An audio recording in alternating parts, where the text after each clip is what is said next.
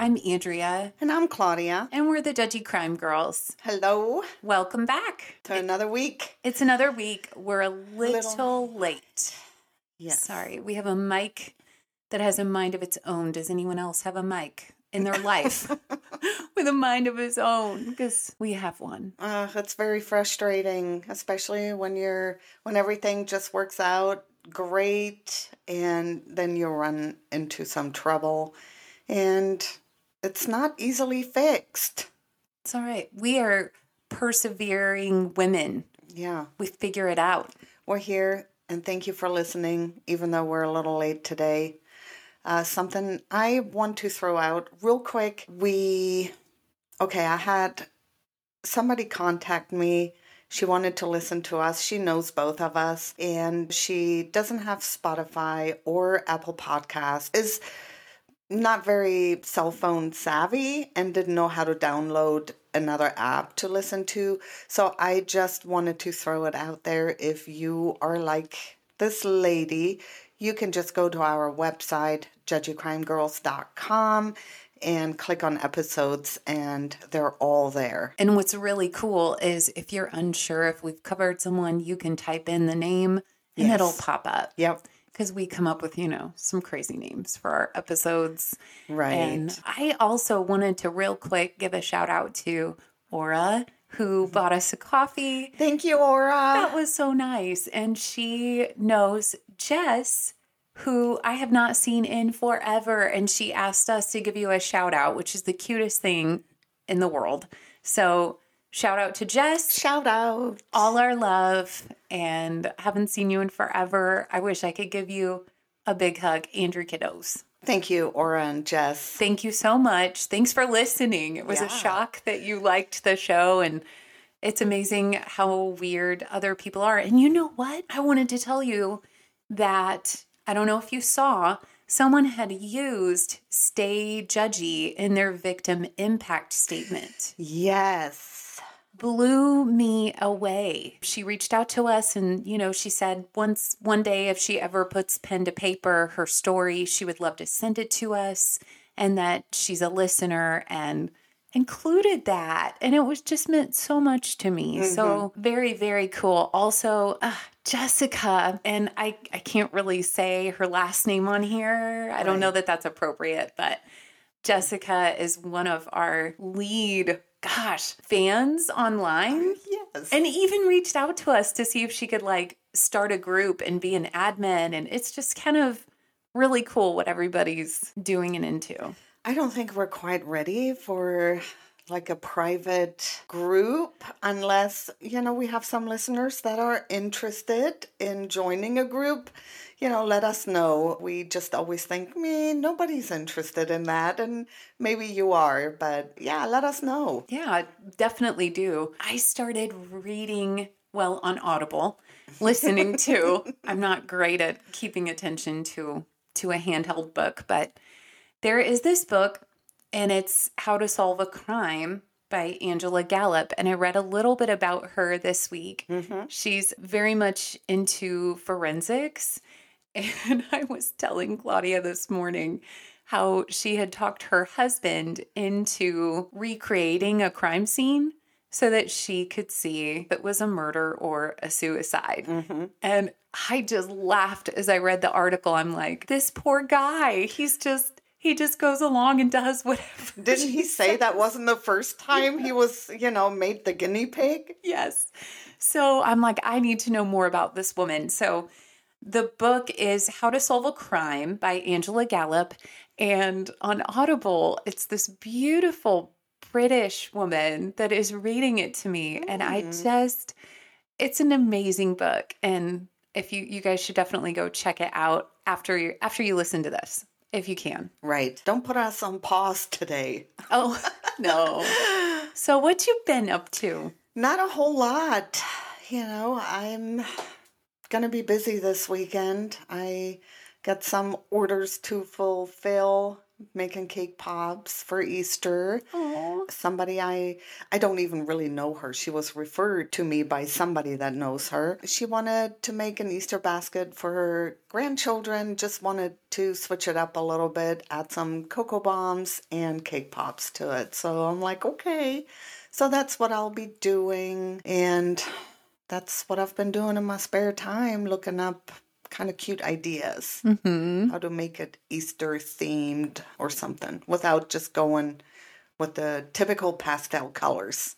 right. I'm envisioning your Easter basket to be black. yeah, probably.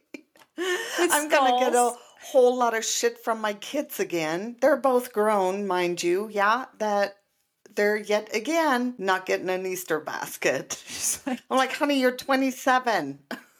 Mom, where's my Easter basket? I'm like, what Easter basket? Here's a text. Happy Easter. so that's what I've been up to. Cool. Well, I'm here for your story today. Oh my gosh, girl, What this one is a little crazy. I felt like as I was researching this. And I want to say that I started this case a really long time ago. I never quite finished it because it was exhausting. It gave me whiplash, oh, lit- Oh, no. literally. I feel like there were so many twists and, twists and turns, and I hope I finally got it right. And I hope you can follow me Oh, I will. because it's different times or years. So I'm mm-hmm. kind of going back and forth a little bit. And I will make it as easy and logical as possible. But like I said, even as I was writing it, I got confused. Oh. I confused myself, which is not hard to do. No, I'm sure you I'm did great. easily confused. So there's really no guarantee. There are three murders, missing children, several aliases, and also here's your trigger warning. This episode does involve child sexual abuse. So if you are not interested in listening, we'll see you next week, Yes. right? Mm-hmm. As a teenager, Sharon Marshall had her whole life ahead of her. She was a lieutenant colonel in the ROTC program and one of the best and brightest students in her class. An undeniably intelligent woman with a kind heart to match. Upon graduating from high school in 1986 from Forest Park in Georgia, Sharon earned a full ride scholarship to the Georgia Institute of Technology to study aerospace engineering so she could fulfill her dream of working at NASA. I mean, that's gotta be pretty smart. And she got a full ride scholarship, so she was pretty smart. That's amazing. And another thing, and maybe, and, and I'm sure there are a lot of them, I don't mean to say women can't study aerospace engineering, but for a girl, that is awesome. I felt like. Yeah, she had to be so proud even to get the letter in the mail. Yeah. I probably would have peed my pants. Oh shit, no kidding. Me too. Despite this incredible and once in a lifetime opportunity, Sharon never went to college as she was keeping a secret. Sharon was pregnant during the final months of high school by her boyfriend, and she never told him about the baby. Oh. She hid her secret so well that she ended up giving birth and allowing a couple in Texas to adopt her baby boy. Well, good for her. Yes, that's what I thought. yeah. Very smart, especially again, I know there are millions of women that have children and go to school, but especially for her to think, you know, she can't really provide or take care of the baby and to give it a better life. Or Absolutely. him. I shouldn't say it. It was a baby boy. Right. So, There's no shame in that at all. Good no. for her. Yes, exactly. Yeah. However, the pregnancy had shaken up her life plans, and at one point, she apparently even tried unsuccessfully to run away with her boyfriend. After losing her chance to attend college, Sharon ended up moving to Tampa, Florida for a new start with a man named Franklin Delano Floyd. It's those three names. If you have three names, something is not right. I don't know. Well, you have three names. But when I hang on, I don't. Uh, I just want to be clear. I don't have a middle name. when I call you, I don't say, hello, this is, I don't mean to give you my full name on the air. no, that's true. I think they only use three names when they're criminals or infamous Yeah. or whatever. No, we've talked about this f- before. It's either like the one name game, you're so famous, you only need one name, Mm-hmm. or you are feeling like, oh, they're ne- never going to remember me. They need all Right. three of my names. Let's go over the top. That's what I'm going for. We The one name. we aspire. Move over, Cher. There's a new Claude in town. Despite having moved with Frank, Sharon started to date another man, and wouldn't you know, she was soon pregnant for a second time. She once again never told the father, the baby daddy, about the pregnancy. This time, however, she chose to keep the baby and raise it with Frank. Sharon gave birth to her son Michael in 1988. Frank and Sharon had somewhat of a complicated relationship. It was never quite clear if it was romantic or not, but the two lived together and both provided for Sharon's son Michael. Frank worked as a painter, but he frequently suffered from a bad back. And so he was rarely able to actually work. Because of this, Sharon became an exotic dancer to provide for them, but she also started to rely on welfare checks to survive. Her coworkers thought of Sharon as friendly and kind, and she was especially close to an 18 year old co worker named Cheryl Commesso. They hit it off right away. Despite the women's close friendship, Cheryl and Frank were known to have frequent disagreements, but there were reports that the two of them may have been involved in a brief relationship. On the weekend in 1989, Frank, Sharon, and Cheryl went on a boating trip together where a fight broke out between Frank and Cheryl. Following the fight, Cheryl allegedly reported Sharon to social services for misrepresenting her actual income as an exotic dancer. Sharon had been hiding some of the money she made to still get the welfare checks from the government. But Cheryl's call meant that Sharon no longer qualified for help from the government. Okay, these Cheryl and Sharons are starting to confuse me already. But Cheryl is the friend. Mm-hmm. Yes. Yes. Okay. Enraged by Cheryl's actions, Frank went to the club where Sharon and Cheryl both worked and confronted her outside of the club. Witnesses reported that Frank punched Cheryl in the face during the altercation. Shortly after that, Cheryl left her father's house to travel to stay with a friend, but when she never called her dad to tell him that she had arrived safely, he reported her missing. Her abandoned Corvette was found at the airport, and investigation ensued to find the missing woman. Both Frank and Sharon were seen as persons of interest, but for years no evidence ever arose to connect them to Cheryl's disappearance. The two quickly packed up and left the area, which only increased suspicion, especially since they started using different names as they traveled. Very hard to keep track of them, you know, where they ended up. I wish I could just relocate, Change my name. be in Europe. Yeah. Just call me Andy. Frank and Sharon ended up getting married in 1989. Frank claimed it was to give Sharon's son his family names to belong to, though the couple frequently went by, you know, like I said, different names, aliases. They ended up in Tulsa, Oklahoma, where Sharon once again found a job as an exotic dancer.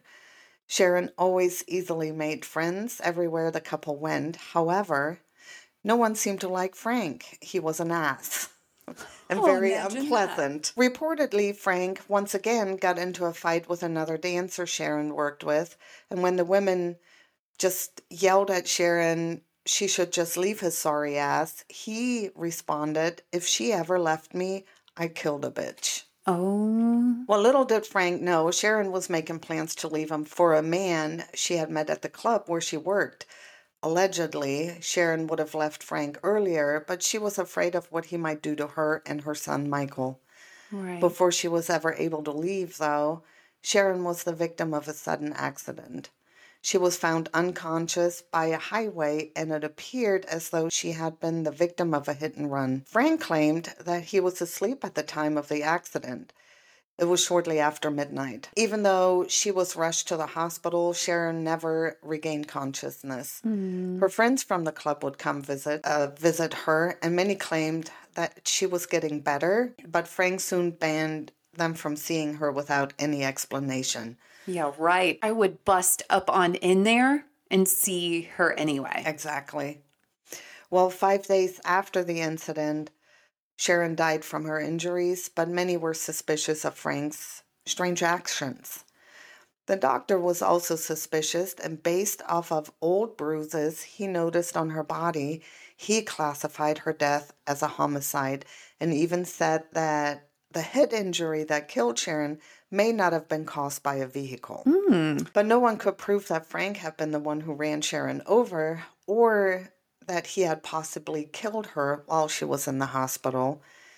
Many came to the same conclusion, especially when her coworkers had been the ones to pay for her headstone rather than Frank. What? Isn't that crazy? They raised the money to pay for her headstone. So she was getting better in the hospital and then all of a sudden just She died. uh curious Right. and he was the only one in there. yeah, Friends couldn't go in. no. So Soon after Cheryl Sharon died, Frank contacted life insurance companies to claim the $80,000 policy he had taken out on Sharon only just a few months prior to her death. The problem was that Frank frequently used different aliases, so the social security numbers he provided never matched his names. Ugh. But after a few tries, he finally provided his real name, Frank Delano Floyd. It was then that all of Frank's lies began to unravel. It turned out that he had quite the criminal history. When Frank was 19, back in 1962, he was convicted of abducting and assaulting a four year old girl, No. which resulted in him being sentenced to serve 10 to 20 years in prison. That's it. That's it. However, he escaped the mental hospital where he was first placed by stealing a car. Frank's shocking story was only beginning as the day after his escape, he robbed a bank and was subsequently captured again. What? Yes. So he escaped the mental hospital, he stole a car, escaped, and the next day he robbed a bank. He's busy.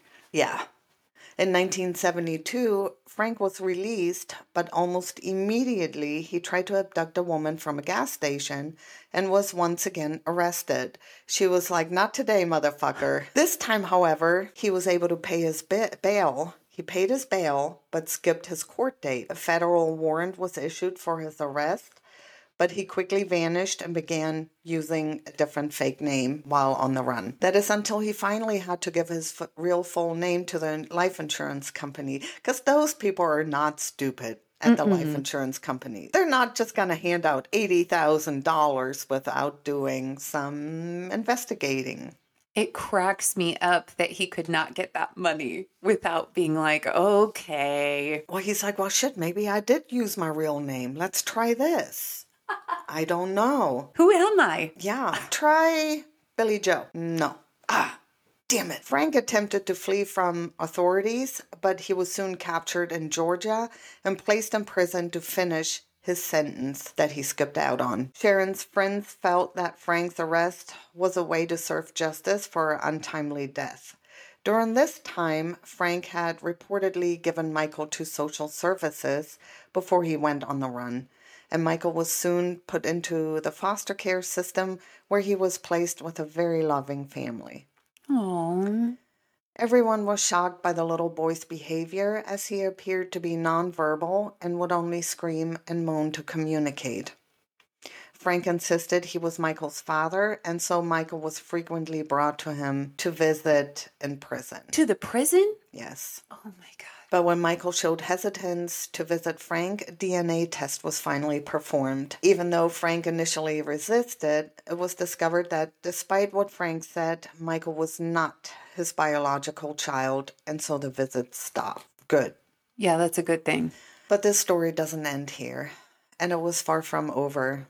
When Frank was finally released from prison in September of 1994, After serving four years, he started stalking Michael and his foster parents in Oklahoma. He knew he would never be given custody of the child, uh, so he made a plan to just take him. On September 12th, 1994, Frank showed up at Michael's elementary school and demanded to see the principal, James Davis. When he wasn't allowed to take Michael, Frank pulled out a gun and threatened Davis. Michael was finally collected, all without alerting anyone at the school. Frank forced the principal under gunpoint to take the two of them to an area a few miles from the school. Once there, Frank tied Davis to a tree, leaving him unharmed, and fled with Michael in Davis's truck. When the abduction was finally reported, a frantic search began, but it would take two long months for anything to be discovered. Mm. Frank was found in Louisville, Kentucky, and arrested, but there was no sign of Michael. Oh, no. Even after extensive searches, there was no trace of that little boy or what happened to him, and Frank refused to tell anyone. Talking about Michael to the police, Frank said, It's none of your business where he is, nor do I care how much any of you in Oklahoma miss him or love him. The first of many twists was revealed during Frank's tri- trial for kidnapping Michael. In 1995, skeletal remains were found covered in vines in Pinellas County, Florida. They couldn't immediately identify the remains, but an investigation determined that the victim had died from a beating and two gunshot wounds to the head. Later that year, in 1995, a mechanic in Kansas purchased a truck at an auction, and inside he found a large envelope filled with 97 photos depicting a woman who had been beaten and bound. And when I say inside the truck, it was actually taped to the gas tank, mm-hmm. under the gas tank. Interesting. So it was hidden fairly well. Yeah. But this guy is a mechanic and he took that thing apart apparently. The truck had once been in the possession of Frank Floyd, who had stolen it while he was passing through the area in 1994 before eventually abandoning it. The photos were compared to the unidentified remains, and the wound to the photograph's woman's cheekbone matched one on the recovered skull. Oh, wow. The skeleton was soon identified and belonging to Cheryl Commesso. the coworker. Mm-hmm. And it that was just, just vanished. Yes. Oh my gosh. So it was just a coincidence that this guy just randomly found these pictures. Pictures. And wow. thank God he did. Oh my gosh. Because Cheryl probably would have still been unidentified. Right. Frank was convicted for kidnapping Michael, who still hadn't been found, but was classified as missing and Frank was consequently sentenced to 52 years in prison. He then went on trial for the murder of Cheryl Commesso, where he was found guilty and sentenced to death. But the photos found in the truck revealed something else even more shocking, bringing to light yet another twist in this case. What else? The pictures also showed Frank assaulting a young girl but these images were much older than the ones of Cheryl. A search began to find the identity of the girl. This is where the case took an, a really crazy turn for me. I didn't see this one coming. It wasn't until 2014 that Sharon's true identity was finally and officially uncovered. To find the truth about Sharon and the pictures, we have to go back in time. After being released from prison and while he was on the run for attempted abduction, Frank got married in the mid 70s to Sandy Chipman. Oh, before Sharon. Mm-hmm. He was married to somebody else. Yes. So he got married uh, to Sandy Chipman. At the time, he had used the name Brandon Williams, and so Sandy hadn't known who he really was. The marriage was far from romantic, especially as it had begun with them tying the knot at a truck stop. Sandy had four kids at the time, and she herself didn't have uh, the cleanest record. She left her kids in Frank's care when she had to spend 30 days in jail for writing bad checks. But I read that the bad checks she wrote was for diapers and stuff, mm. which made me really sad. I don't know how true it is, but that made me sad. Yeah. When Sandy finally got out after 30 days, she found that her house was empty and her children were gone. it appeared that Frank had taken them and moved. It took Sandy years to find her children or to find out where her children had ended up, but she eventually found two of her daughters living with a social services group. Despite this, Sandy couldn't locate her oldest daughter, Suzanne, or her son, Philip. Her son was eventually found as a gr- when he was a grown man. Philip came forward and had a DNA test done to reveal that they were related. Frank put him up for adoption. You just, how can you do that? It's just so crazy to me. So two of them. Mm, two were in foster care, and the baby Philip was adopted. Right. But what happened to Sandy's oldest daughter, Suzanne, is even more shocking. Sharon Marshall's real name was Suzanne Marie Sevakis, and she was the daughter of Sandy Chipman. Frank had taken Sandy's children, split them up over different social services groups, but kept Suzanne and raised her as, and I'm going to put this in quotation marks, his own daughter. Okay. Frank and Suzanne moved frequently and across several states. Frank told many different stories to those around him about how he had come to care for the young girl, but in most stories he claimed to have rescued her when she was abandoned by her parents. Gross. Bullshit. At this time, he was calling her by the name of Tanya Hughes. Yet by the time that the young girl graduated from high school, she was going by the name of Sharon Marshall, So that's his daughter. his stepdaughter. Oh my God. Yes. Wow. Turns out that Sharon was kidnapped as a child by Frank, her own stepfather, who raised her, frequently assaulted her, later married her oh.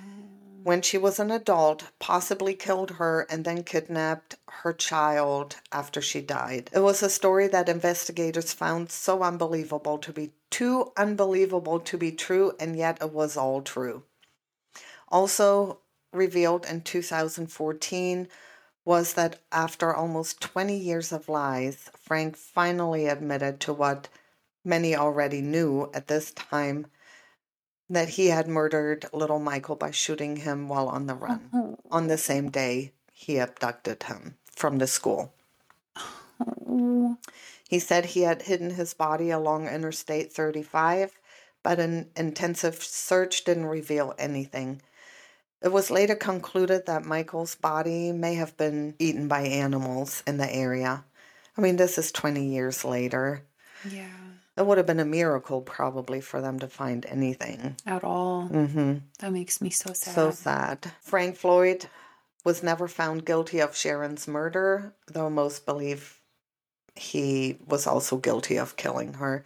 To this day, he refuses to talk about Sharon's death.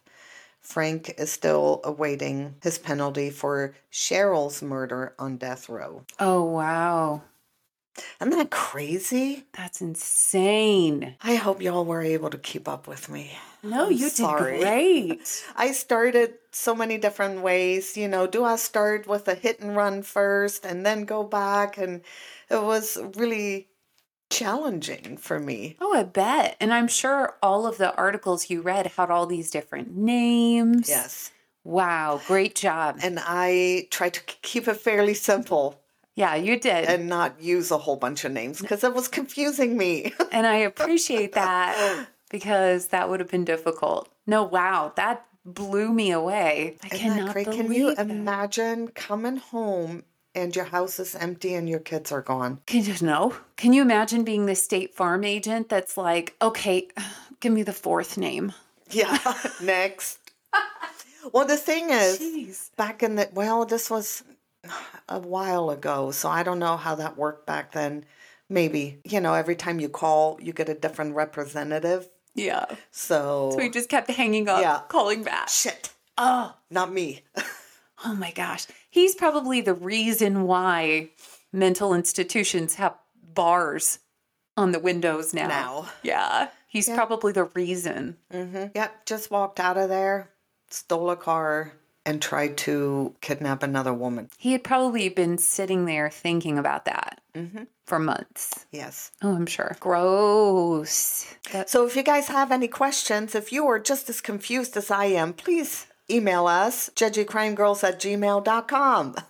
I'll try to answer it as best as I can. Oh, you're you did great, and I'm sure. But yeah, email us anyway. Give us a shout out. We loved it. We love to hear from you guys. We always love feedback.